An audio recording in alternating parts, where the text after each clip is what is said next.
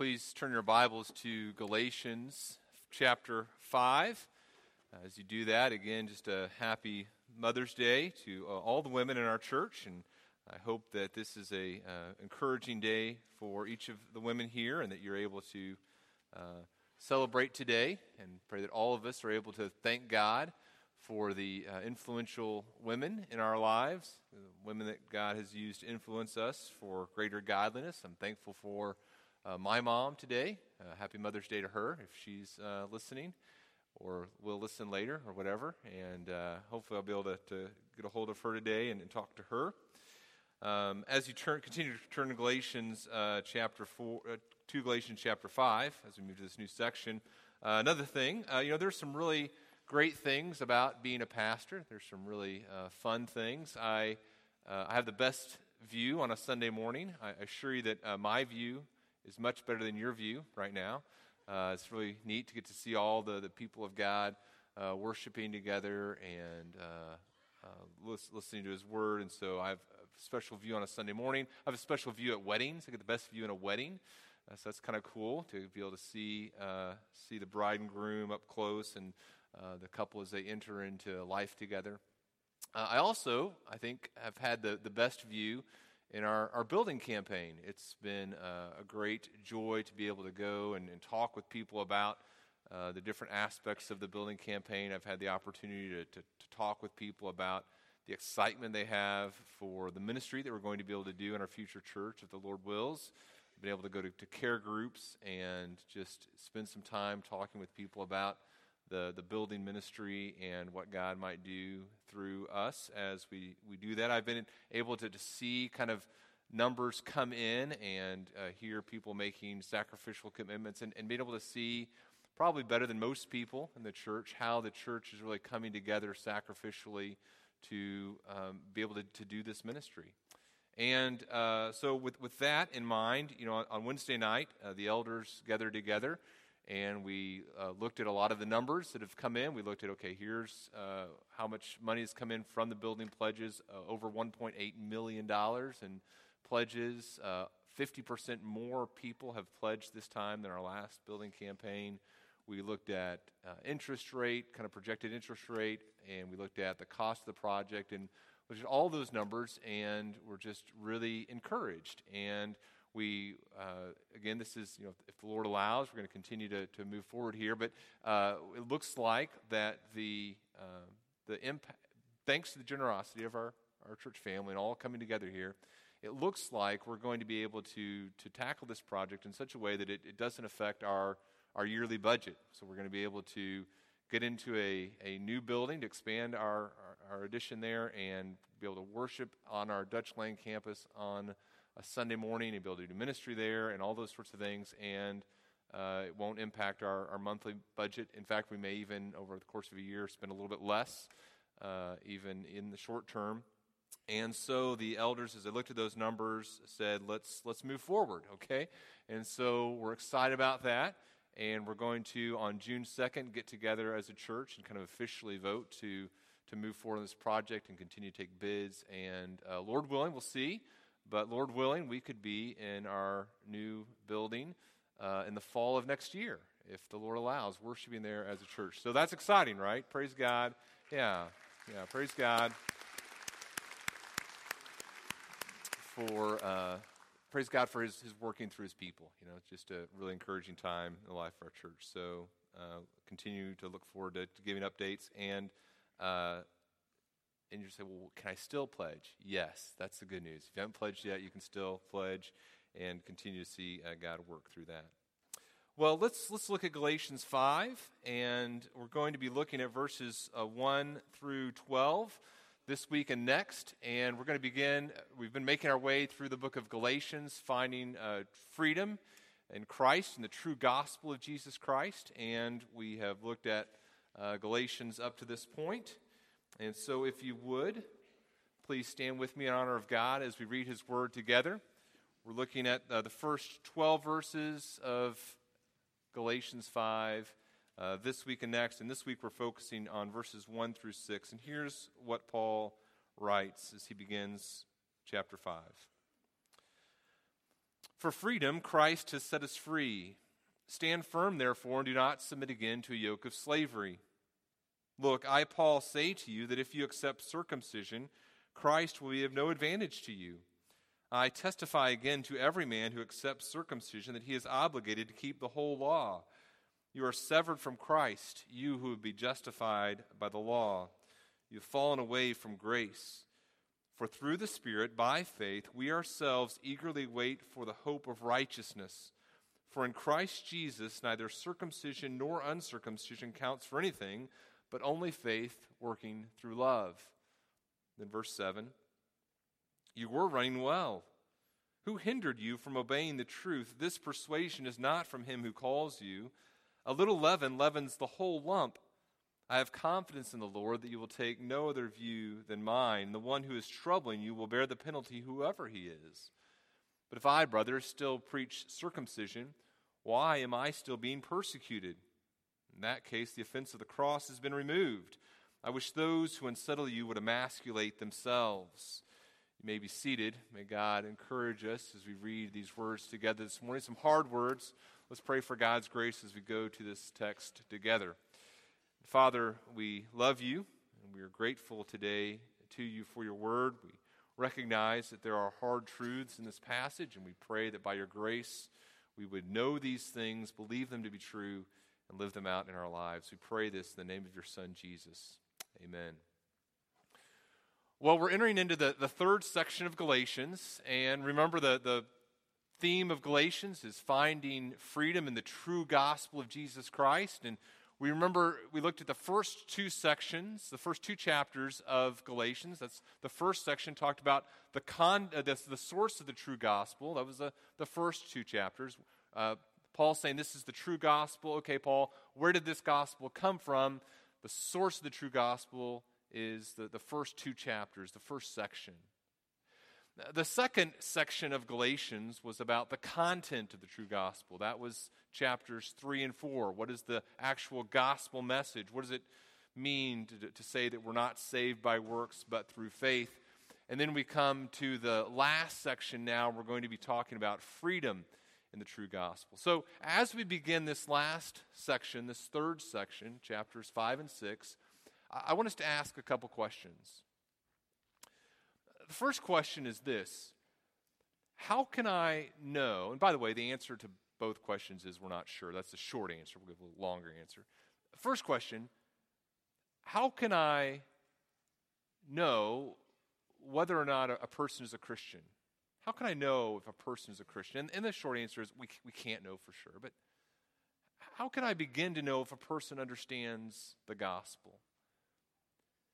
And there are some wrong answers to that question, right? You might say, well, uh, that person goes to a really good church. That person goes to Bethany Community Church, so they're, they're probably a Christian. Or that person, um, man, they're just a really nice person, so they're, they're probably a Christian. I was asking one of my daughters if her friend was a Christian. She goes, well, she has a Bible verse in her Instagram bio, so probably. Well, okay, that's not the best way, right, to know whether or not a person is a Christian. How can you know if a person is a Christian? How can you know if a person understands the gospel at least? Uh, one of the questions that I ask people as we're talking about our faith, a, question that I'll often ask is okay, if, if you were to, to die and were to stand before God, and God were to say to you, Why shall I let you into heaven? What would you say? And if a person says, Well, I would, I would tell God that I'm a sinner, I don't deserve to go to heaven, but that I believe in the Lord Jesus Christ. I believe that He died on the cross for my sins, and I've, I've, placed my trust in Him alone. I've turned from my sin. I've, I've placed my faith in your Son, Jesus Christ, alone for my salvation. If a person tells me that, I, I at least understand that they, they understand the gospel, right? They at least know the message of the gospel.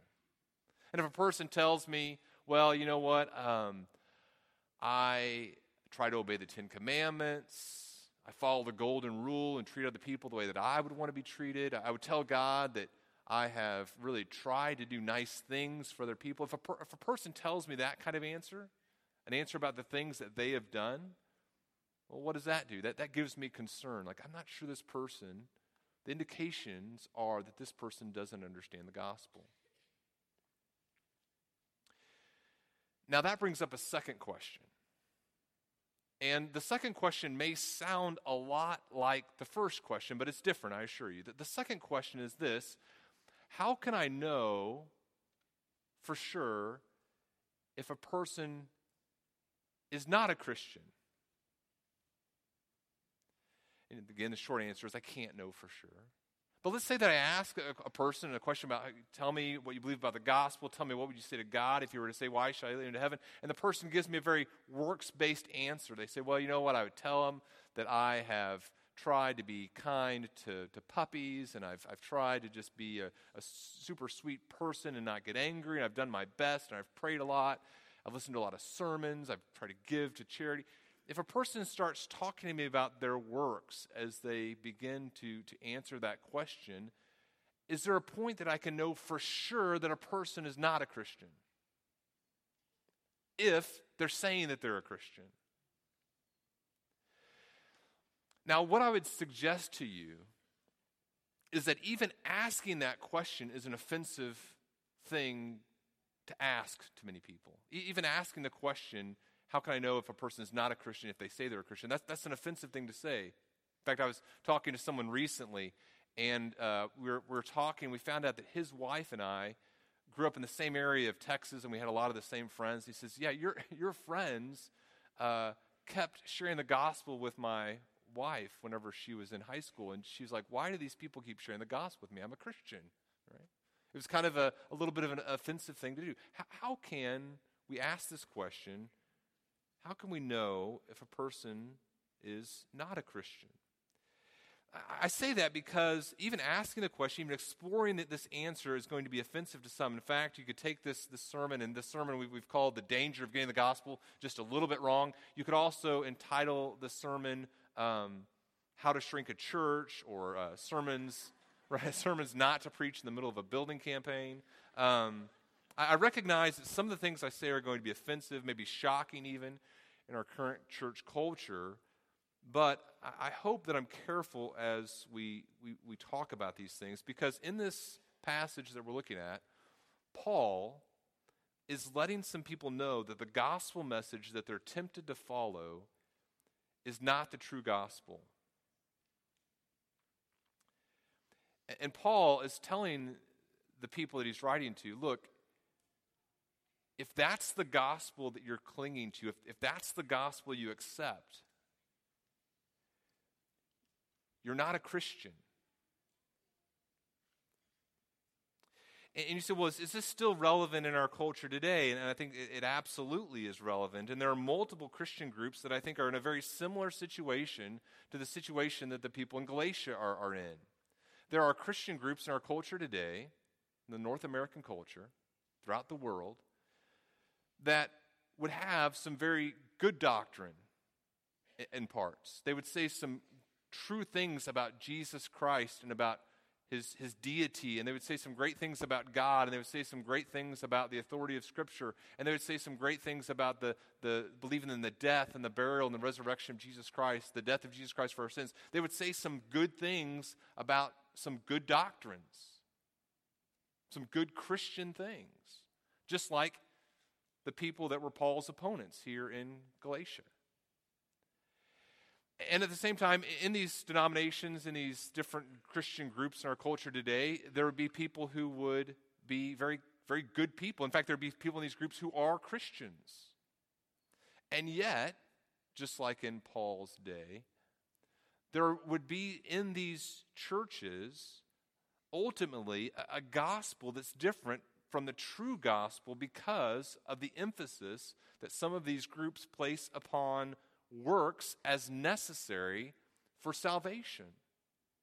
The emphasis they place on works is necessary not just for, for justification, but for, for sanctification. And, and maybe some of you come from a doctrinal tradition like that very similar to what we see in Galatia. Maybe uh, there were people in your church. You say, I, I, know that they were genuine believers, but I also know that in my church there was a, a teaching that emphasized works in such a way that that teaching was no longer faithful to the gospel.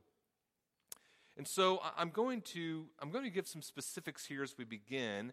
And I, I kind of went back and forth on how specific to be because I, I don't have enough time to unpack all the ramifications of what I'm saying, but I think it's important to, to give you kind of some, some uh, categories to think, some specific examples of what I'm talking about here. This idea that there are some Christian groups that would teach very good things and at the same time teach some things that are contrary to the gospel and that we need to be wary of. And so, for example, uh, the Roman Catholic Church has a teaching on the, the, sacraments that I think falls into this category. And the, the true gospel, I think, is contained in some of the, the catechisms of the Catholic Church. The Roman Catholics are our friends in so many issues. I uh, appreciate the Roman Catholic teaching on marriage and on issues related to life, and we partner with them in many areas. But when it comes to what they believe about the sacraments and the necessity of the sacraments in order to be saved, there's concern, right? There's concern. The Catholic Church would teach, for example, that the sacraments are outward signs instituted by, by God, by Christ, to, to give grace. Uh, means like sanctifying grace. And there would be seven sacraments baptism, penance, and confirmation, and so forth. So, for example, the, the, the Catechism of the Catholic Church teaches that it's that you, uh, through the through the sacramental system, you begin the, the Christian journey, uh, the Christian life, and it's a journey, and it, this initiation to Christianity takes place in stages. It enters, you enter in the church through baptism. The Catechism teaches by baptism all sins are forgiven, original sin and all personal sins, and as well as all punishment for sin. So it's, it's not connected just to faith in Jesus Christ. It's just like here in Galatia, they were saying, look, you need to be circumcised. And just like that in the Catholic Church is teaching to, to be in right standing before God, you're, you're baptized, and it's baptism that removes sin. Speaking of hell, the, the Catholic Catechism states this the, the teachings of the church on the subject of hell are a call to the responsibility incumbent upon man to make use of his freedom in view of his eternal destiny. Uh, of his eternal destiny. In other words, you enter into the Catholic Church, you enter the church, you're, you're baptized, and there's some things you're responsible to do. It's your responsibility to, to do these things, to participate in the sacraments, to receive God's grace, and so hopefully there'll be final salvation, justification. Now, there are a lot of good teachings in the Roman Catholic Church. There are many uh, teachers, I believe, who would emphasize Christ's work and trusting in Him. And yet, this, this teaching on the sacraments, I think, is an example of what Paul is talking about here in Galatians. And it's not just the Roman Catholic Church, there are Baptist traditions that emphasize works and legalism to earn God's favor. Some of you have been part of the Anabaptist tradition. There's a denomination in our, in our area that expresses itself in different ways in different congregations, and in, in some places taught about works in such a way that the gospel was obscured, right? Because of, in some areas, because of the emphasis placed on the necessity of works. And as that, as that teaching about the necessity of works in order to earn God's favor, as that, as that teaching comes, comes to the forefront in some of these congregations, what happens? The gospel is obscured and it becomes a different gospel, not the gospel of being saved by God's grace alone, through faith alone, in Jesus Christ alone, completely apart from our works. Now, every time I say stuff like that, I get pushback, okay? and so, you know, email address, Daniel at Bethany Community Church. I'm sorry, Diane at Bethany Community Church. Daniel spelled funny there. Um, you know, every there's pushback, right? In fact, there's there's one person one time that we you know, I mentioned th- some things like this. We began a series of conversation, and I sat down with her and her husband, and we talked about okay, here's what here's why I believe that what your church is teaching about uh, the sacraments are not a help are not a, a biblical way to understand how you got grow in God's grace and how you achieve salvation, and um, she was very sweet. She sent me multiple books, but, but every time I, I talked with her via email or just on the phone, um, I, I, drove her crazy. I mean, I just like blew her mind. It was just so frustrating to talk to me, and, and I don't enjoy that. I don't relish that. Uh, and I understand that, that, you know, it got to the point where Whitney said, Daniel, you can't talk to this person anymore because you're going to uh, just drive her insane. Um, and that's, that's not my goal, right? That's not what we want. I, I say that, though, to, to tell you, I understand that this is a, a controversial issue. Saying that a person who says they're a Christian is not a Christian, or is at least affirming a gospel it's not the true gospel, that's not a, a comfortable thing to say. It's not a pleasant thing to say, but I think it's what Paul is saying here. It's a big deal. It's a big deal to have a different understanding of the gospel. You're saying, well, Dane, are you saying that every person who goes to a church that teaches something about the, the, the gospel is different or is wrong? Every person is not a Christian? No, that's not what I'm saying. Here's what I am saying. Here's, what, here's how I would sum up what Paul is saying. Here's kind of the main point I want us to, to understand from this text this morning. It's still not an easy text or easy thing to say, but here's what I think Paul is saying. To knowingly embrace a works based gospel is to deny the gospel of Jesus Christ. That's, that's what I'm saying. That's what I think Paul is saying here in this passage. If I knowingly am embracing a works based gospel, a gospel that says it's Jesus Christ plus me, or it's me plus something else, any gospel that's not Jesus Christ alone, to, to embrace that gospel is to deny the gospel of Jesus Christ. And if we're going to be a church that grows in our understanding of how to share the gospel with others and proclaim Jesus Christ as Lord to others, we need to understand this. We need to make sure that we get the gospel right. It's a big deal, and we're going to be talking about that over the next two weeks. Let's begin in verse 1 with the command. Okay, here's, here's the command. Look what Paul writes.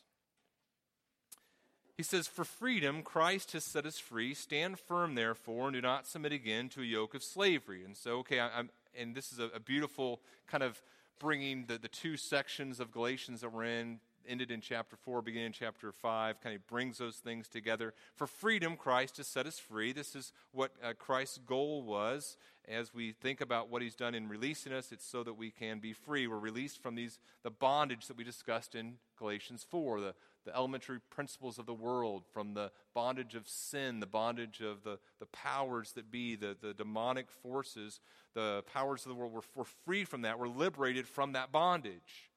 And then, he, so that's the indicative, that's, that's the statement of fact about what God has done. And now here's the command. Therefore, stand firm. Continue to hold fast, is what Paul is saying. Don't, don't submit again to a yoke of slavery. Hold the true gospel firmly. Don't fall for false gospel living. Don't submit again. Stay free. Paul is saying, get the gospel right and then hold on tightly to the true gospel. My uh, sons are, are both, I told them I was going to say this, and they kind of agreed with me. Uh, bo- both of my sons are involved in uh, geek culture in, in one way or the other. You know, geek culture is geek. This is my definition, not their, theirs. Um, geek culture means that I have a, a deep understanding and knowledge about something of questionable value. Okay, so um, you know, I, I have this I have this passionate knowledge of how to speak Elvish. Okay, and uh, Nobody cares, but I do. Okay, and so and, and, i get it right. I have to be not my. That's not my sons. It's other areas for them. But um, you know, that's that's geek culture. I, I have exact knowledge about something of debatable or questionable value. And there have been multiple times in our family's discussions where I've referenced something in uh, Doctor Who, or I've asked a question about a character in the Marvel universe or I've uh, not understood the meaning of a meme or not how to pronounce it, you know, mimi or whatever. And, um, and my boys have, have said, Dad, come on, you know, like, don't you understand that character's backstory? And don't you? And I'm like, no, I don't know that. And so uh, a person who's a geek understands not just um, the, the Marvel movie and the characters, they understand the backstories behind each character and how that character played out in different comic. Those are, those are those are people who have, and I don't mean this offensively, those are people who have knowledge of questionable value, debatable value, even. Now, those of us, but, but, but, it's, but it's deep and specific. And if you say it the wrong way, you're corrected. And it's not just geeks, you know, there's grammar people out there and history people. You, you know who you are, right? Uh, but, but we have a knowledge, and if people are going to be passionate about getting knowledge of questionable value exactly right, you and I have knowledge that is of, of, of eternal infinite value, and we'd better get that knowledge right and make sure that people understand the essential knowledge of, of the gospel correctly as well. It's, it's like we have the, the code to a safe, a four digit code to a safe, and it has a, a, a antidote to a terrible disease, and there's someone going around spreading the wrong message about that code, we have the right code, and we can't just tell a person, oh, you know what, you got three of the four digits. That's, that's close enough. You, you want to make sure that people get the code exactly right. You and I have this gospel message, a message of infinite value, a message that we need to get exactly right. And Paul's saying, look, you don't want to live according to a false gospel, you want to live according to the true gospel hold fast to that gospel, know the gospel, know how to spot a lack of understanding the gospel. Be gracious as you proclaim the gospel. We'll talk about that later. That's the command. Now, let, us do this. Here's the second thing I want to talk about. Let's talk about what it means, what it means to accept a false gospel, okay? Let's say that a person is off a little bit on the gospel. They understand who Jesus is. They believe that he's the Messiah. They say some great things about Jesus. They, they think some great thoughts about who God is. But, but they're off just a little bit in terms of works, in terms of saying, look, I believe that Jesus is all these things that you say is, but I also believe that I need to do these things in order to truly be saved. For the Jew, I need, I need to be circumcised and follow the law. I need to celebrate these feasts. Is it that big of a deal? Is it that big of a deal to get the gospel right? And I am going to argue this week and next that it is. What does it mean to accept a false gospel? Here's the first thing I want us to think about. If, if I do begin to depend upon my works, number one, Paul says, if, if I depend on works, I deny Christ. Look, look at the text. Look what he says in verse 2 if I depend on works, I deny Christ. He says, Look, I, Paul, and by the way, I am so grateful to Paul for writing that, right? This isn't, this isn't Daniel saying, Hey guys, I got this crazy opinion. Let me share this with you. This is, this is Paul. And Paul's telling the Galatians, Look, if you believe that I have all the things I said in chapters 1 and 2 in terms of the authority of the true gospel, if you believe the things we talked about in chapters 3 and 4 about my relationship with you, look, it's me, it's Paul. I'm, I'm telling you this. I say to you, if you accept circumcision, if you accept circumcision, in other words, he's not saying, look, if, you're circumcised, you can't be a Christian. Uh, many of the people in this room would be in trouble if that was the case. Um, that, that's not his point. Remember in Acts chapter 16, he has Timothy circumcised, that Timothy can minister more effectively to the Jews. When he says, if you accept circumcision, he's saying, if you, if you agree with the Judaizers that your justification with God is based upon your works. If the, if the Judaizers, the people, my opponents, have come to you and they've said, look, you need to become a Jew, you need to get circumcised, you need to begin to obey the law and follow the feasts and all these Jewish traditions, if you accept that message, if you say, okay, I agree with you that in order for me to be right before God, I need to believe in Jesus Christ and I need to begin to do those things. Paul says, if you accept that message, if you believe that message, it may sound very similar to what I'm saying, but if you accept that message, then what? What's, what does the rest of the verse say? Christ is of no advantage to you.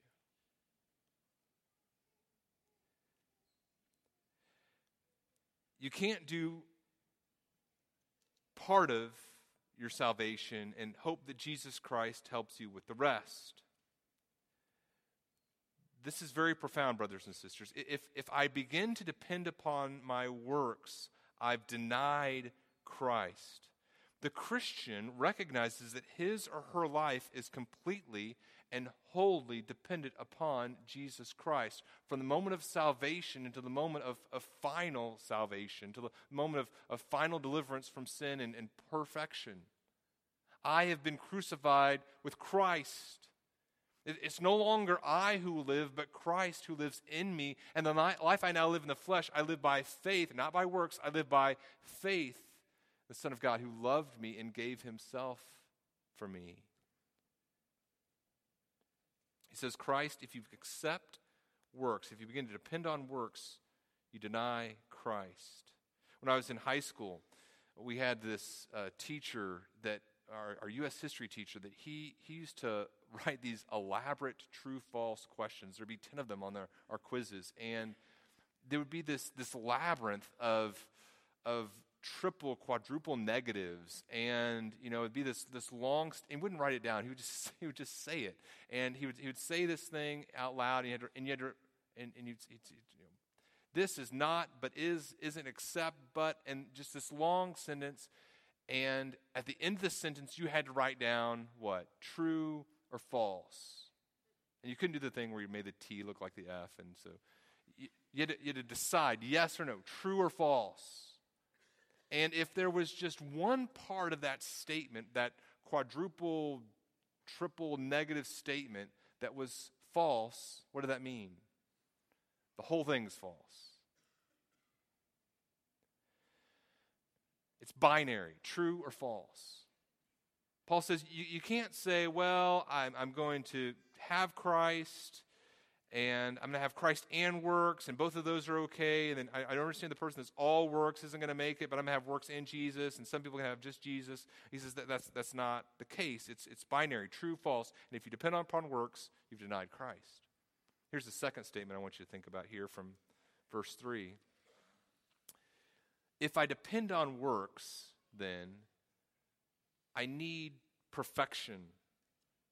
If I depend on works, I need perfection. Listen to what Paul writes. I testify again, I, I Paul, I'm, I'm witnessing, I testify again to every man who accepts circumcision that he is obligated to keep the whole law. So, in other words, once you've done what he talks about in verse 2, once you've said, okay, I'm going to depend upon works, understand you have put yourself in a, in a dangerous situation. Here's, here's why it doesn't work. Here's why you can't say, I'm going to have Jesus and my works. Once you've, say, once you've said, I'm going to depend at least partly upon my works, you've put yourself in a situation where you need absolute perfection. If you're going to say, God needs to find me acceptable on the basis of my works, think about what you've said. You're talking about the God who is absolute and complete holiness. He's perfection in, in the sense that he, he defines what perfection is. Imperfection is any, any deviation from who he is. And so, if you're going to say, I need to be judged on the basis of my works, you're saying that the God who is absolute perfection needs to look at me and find something acceptable in me. And Paul has been very clear as he's gone through Galatians that that's a losing proposition. All who, do, who, all who rely on works of the law are under a curse. That's Galatians 3.10. It's written, Cursed be everyone who does not abide by all things written in the book of the law. Later in chapter 3, verse 18, For if the inheritance comes by the law, in other words, God's promises to Abraham come by obedience to the law, it, is, it no longer comes by promise, but God gave it to Abraham by a promise. Uh, James tells us the same thing, similar thing in James chapter 2. If you really fulfill the royal law, according to the scripture, you shall love your neighbors yourself, you're doing well. But if you show partiality, you're, you're committing sin or convicted by the law as transgressors. Why? For whoever keeps the whole law but fails in one point becomes guilty of all. You know, this is why, again, I think those, those, those question, that question I mentioned at the very beginning of the sermon is, is so helpful. If you were to die tonight and God were to ask you, Why should I let you into heaven? What would you say? It's a helpful question because you find out what a person is relying upon for their salvation. I, would say, God, you should let me to heaven because I've, I've tried to treat others the way that I have wanted to be, wanted to be treated, the, the golden rule. Really? How's that gone for you? Well, you know, we all fail sometimes. Yeah, how often? Like once a year? Once once a week? You, you try to treat others the way they want to be treated. How, how often do you fail in that? Hourly? Constantly? If you depend upon works, the bad news is you need perfection. And the third statement to think about here from verse 4, and this, this is hard. This is hard. I'm glad it's Paul's words, not mine. If I depend on works, I'm not a Christian. Ultimately, if ultimately I accept a gospel that, that's not the gospel of faith alone in Jesus Christ alone, being saved by God's grace alone, I, I've accepted a, a message that's not the gospel message, which means what? I, I'm not a Christian. Paul's words are hard here, but they're loving and the words that we need to hear. Verse 4 You are severed from Christ, you who would be justified by the law. You have fallen away from grace. That word severed is the same word that was used earlier by Paul to describe the, the canceling of a covenant. He's going to use it again in, in verse 11. It means there's, there's no longer a, a, formal relationship. If you're a person who's accepted works, you're not a person who's in Christ. He says you've, you're, no, you're severed from Christ, you who would be just, justified by the law. You have fallen away from grace. And, and from that, that word fallen away means to go from one condition to a worse condition. You're no longer in the condition of, of a grace relationship. Now you're in a relationship where you're judged by your works and not Christ's righteousness. And so, if you're a person who has said, I'm going to depend upon works, but tries to follow the Old Testament law, you're a person that Paul says he's concerned about. A person who says, okay, I'm going to follow the, I, have heard the message of Paul's opponents, and I'm going to begin to follow the ceremonial laws, and I'm going to begin to try to keep the holidays. I'm going to be circumcised. My children, my boys are going to be circumcised, and we're going to begin to live like Jews. Paul says, Okay, I'm, I'm concerned about you because it seems like you've missed the gospel. A person who says, Okay, I'm going to come to Christ so that I can begin to follow the law, is a person who doesn't understand why the law came in the first place. The law came in the first place to point us to Christ, not Christ to come to help us obey the law. And so Paul says, Look, if that's your mindset, if he says, Great, now I have Jesus, now I can do the law. You're not a person who understands Jesus. You're not a person who understands salvation, and I, I'm, I'm afraid that you're not a believer. Paul's contention is once you put yourself in the works camp, you're no longer in the gospel camp. There's every reason to worry you're not a Christian. Now, again, to, to say that is, is a shocking thing, right? To say that is, is a shocking thing. In fact, there's a book called The Spectrum of Evangelicalism, and, and it's kind of like a, one of those four view books that talks about different perspectives on things. And some of the writers in the, this book, The Spectrum of, Spectrum of Evangelicalism, would say, you know what? Um, there's, there's, no, there's no boundary to evangelicalism. You, you can be an evangelical Christian and, and really just kind of believe anything you want, but just, just say you're an evangelical and you're an evangelical Christian. And there are other writers in the book who say, no, that's, that's crazy, right? There's, there's a central truth that, that all of us need to believe in order to be in right relationship with God. And if, if you've denied those central truths, you're no longer in relationship with God. Now, you say, well, hold on, Daniel. Let's, let's, let's stop the bus here for a second. What, what are you saying? See, Daniel, are you saying, are you saying that everybody who, who doesn't go to a church like Bethany Community Church that gets the gospel exactly, are you saying that, that, everybody is in those other churches aren't Christians? No, a- absolutely not. That's not what I'm saying. Let's, let's be clear here. There are big issues and little issues, right? There, there are important issues and, and, and super important issues.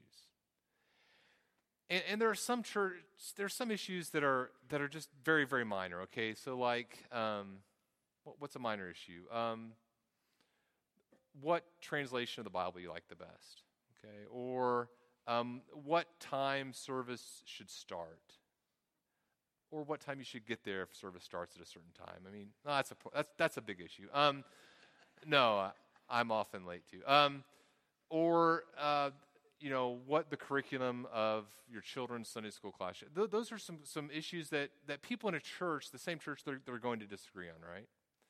And, and then there are going to be some, some bigger issues, like what we believe about the end times, what we believe about um, Calvinism, or what we believe about um, women in ministry, or, you know, there, there's some big issues that we're going to, within the same church, kind of generally have the same beliefs and convictions on those areas, but um, but there's going to be people in other churches that we love a lot that we'd say, man, those people are walking with the Lord, and we are we are in lockstep with them in terms of ministry and, and pursuing the glory of God together. But will we disagree on some of those things? And, and maybe there's going to be some people that we, that we love and we have some, some differences of opinion on, on really big issues like what is even the nature of baptism or what is the, um, the Uh, just some, some bigger issues. But we're still going to say, you know, we're, we're, brothers and sisters in Christ, and there's going to be people in our church.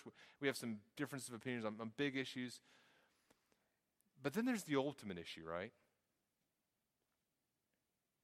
And along this the spectrum that I've described so far, we can have all sorts of different partnerships and relationships. We pray together, we, we do ministry together, all sorts of things in different ways. But, but then there's the ultimate issue. And, and the ultimate issue being how, how do we get in relationship with, with God in the first place? How, how do we know that we're in relationship with God and our sins have been forgiven and we have hope of eternal life, we're, we're talking about the ultimate issue of, of the gospel. And that's not an issue we can disagree on. You can tell me, Daniel, I have a different opinion on you uh, regarding the, the, the philosophy of, of what a church service should be on a Sunday morning.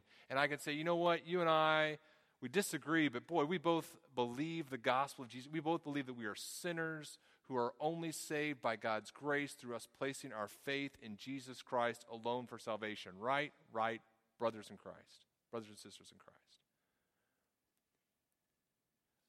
But you tell me, Daniel, I, I disagree with you. I disagree with you that we're saved by Jesus Christ alone, by faith in Jesus Christ alone that, that becomes a different gospel message, right? It becomes a different gospel message. It's a big deal. And, and now, and now, even though I believe that there are um, things we can do in partnership and love one another, there's, there's a tension. There, there's a problem. Now, there's something encouraging to me, and that's, that's this. Acts 15 is encouraging to me. He said, Well, Daniel, what do you do with people who are in churches that you know aren't teaching the true gospel? Does that mean that every person in that church isn't a Christian? And Acts 15 is a passage that brings me comfort. In Acts chapter 15, I think it takes place after Galatians 5 is written. And in Acts chapter 15, you have some people who are still saying, look, you have to be circumcised to be saved. In other words, there are people in Acts 15 who are part of the church who are preaching a, or teaching a, message that runs contrary to the gospel. And you come to Acts chapter 15, and it says that there were some believers who belonged to the party of the Pharisees, and they're saying it's necessary to circumcise these new believers and to order them to keep the law of Moses. Now, I believe what's happening there is you have a person who's a, a I, I think what's happening here is genuine believers are not understanding the implications of what they're saying and are unintentionally teaching a false gospel. They haven't put all the pieces together yet. Now, throughout the chapter, they're going to hear the true gospel, and they're all going to come together in unity in the true gospel. And, and so, honestly, my prayer for people who are in churches that aren't being faithful to the gospel message is they just haven't put the pieces together. And if you were to, to press them on it, they say, okay, it's, it's Jesus Christ alone, faith in Him that I'm saved. These other things aren't, aren't central to my salvation, even though I'm articulating them in a way that isn't helpful. That'd be my hope. Now, here's, we'll come back to that next week, but here's, let me end on something positive here. What does it mean to accept the true gospel? what it means to accept the true gospel. Paul says this in verse 5 uh, For through the Spirit, by faith, we ourselves eagerly wait for the hope of righteousness. So, so, two things I want us to see in verses 5 and 6. Number one, if I trust in Christ, so here's the difference. If I trust in Christ, I'm looking forward to my final declaration as righteous in Christ. Okay? I'm looking for, so a person who's based, basing their salvation on work says, I'm looking forward to the future, and someday I'm going to stand before God, and God's going to say, Hey, you and Jesus did a great job. On the basis of your faithfulness to, to pray, to do uh, these, these acts of penance, to be able to, to um, not wear short shorts or to, on the basis of doing all these things, now you're righteous. That's a person who's works based righteousness, false gospel. The person who's trusting Jesus Christ alone says, okay, right now, as I think about the future, I'm looking forward. I'm eagerly waiting for the hope of righteousness, the, the, the hope of being declared righteous, not in myself, but in Christ. Not my works, but in Christ. A person who's a Christian understands that my salvation is not based upon myself, but upon Christ. I'm, I'm eagerly waiting. Every time Paul uses that phrase, waiting, he's talking about the future. Second thing, if I do trust in Christ, I, I demonstrate my faith through love. Some people would say, well, Daniel, do, do, you mean that there's no works necessary for a Christian? No, no, no. Of course we should be doing good works. But it's not what I'm basing the hope of my salvation or even my sanctification in. Verse 6 is, is, is more clear here. Circumcision, uncircumcision, none of that counts for anything. I don't get credit for any of those things. I can't say, look, I'm, I'm, I'm circumcised, therefore I'm obeying the law, therefore God finds me acceptable. I don't say, look, I'm not circumcised, I'm, I'm better than you are. I, I don't do either of those things. None of that counts for anything. It's only faith. And how does faith express itself? It expresses itself through love. Expresses itself through love. As I place my faith in Jesus Christ, I do good things, but that they come out of not me, but of Christ. It's no longer I who live, but Christ who lives in me. And I manifest that not through condemning, but through love. My prayer for our church as we enter the next decade of our ministry has, has been that we would grow in our ability to proclaim Jesus Christ as Lord. Not just, not just to each other, not just, hey, we're a church, that we all know we love Jesus as Lord, but that God would help us grow in our ability to, to proclaim the Lord to those who don't know Him. In other words, there, there are people in our life who, who, would, who would say some very nice things about Jesus, and, and, yet, and yet they don't know Him as Savior. To knowingly embrace a works based gospel is to deny the gospel of Jesus Christ. And my prayer for our church as we enter in this next decade of ministry, this next decade of ministry, God would give us a passion to make sure that we and the people we love fully understand this message. That we come into relationship with God not through our works, but through faith, and that we continue in our relationship with God not on the basis of our works but through our faith in his Son, Jesus Christ, working itself out in love to one another. Let's pray. Father, we thank you for your gospel. We thank you today for the women who have been influential in our lives. We think of moms, of sisters, of co-workers, of Sunday school teachers, of women who you have used by your grace to help us know the true gospel of your son Jesus.